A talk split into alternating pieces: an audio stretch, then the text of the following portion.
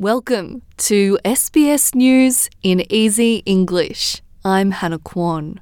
Respected Indigenous elder and actor Jack Charles has died in Melbourne at the age of seventy-nine.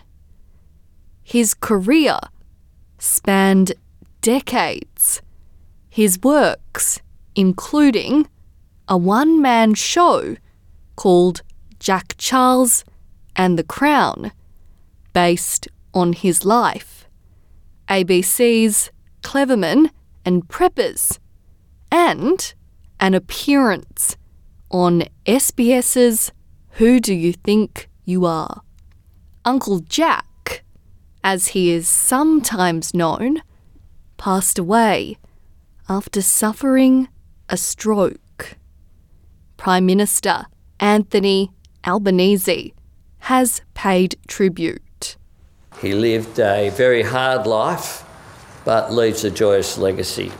He endured cruelty, he endured pain, but he uplifted our nation with his heart, with his genius, his creativity, and his passion.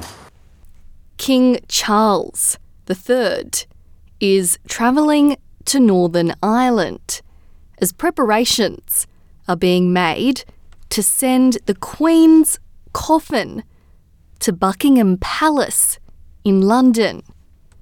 The King's trip follows Northern Ireland's official proclamation by High Sheriff of Belfast, Councillor John Hussey.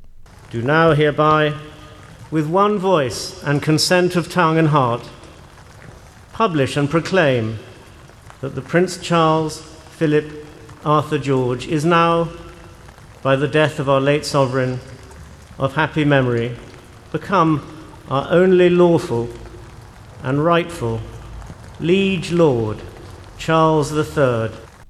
Sydney's Star Casino could lose its licence after a report found it repeatedly broke the law and misled banks for years. The Independent Casino Commission says it has issued the casino a show cause notice, meaning the company has fourteen days to respond. Chief Commissioner Philip Crawford says doing nothing is not an option. I think all of the directors, the current directors, were asked during the inquiry to identify what went wrong. Where did this go wrong? And there was a certain commonality about their response.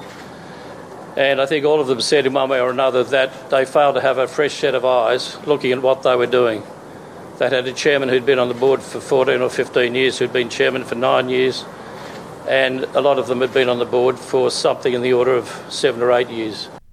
The Queensland government is announcing a summit to address the state's housing crisis.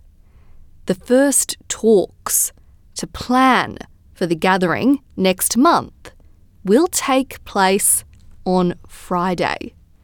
Premier Anastasia Palaszczuk says land supply and social housing issues will be talked about during the planning meeting.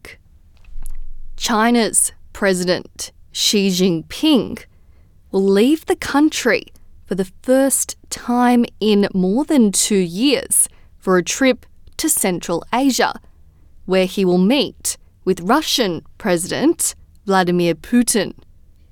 Xi will make a state visit to Kazakhstan, then meet with Putin at the Shanghai Cooperation Organisation Summit in Uzbekistan.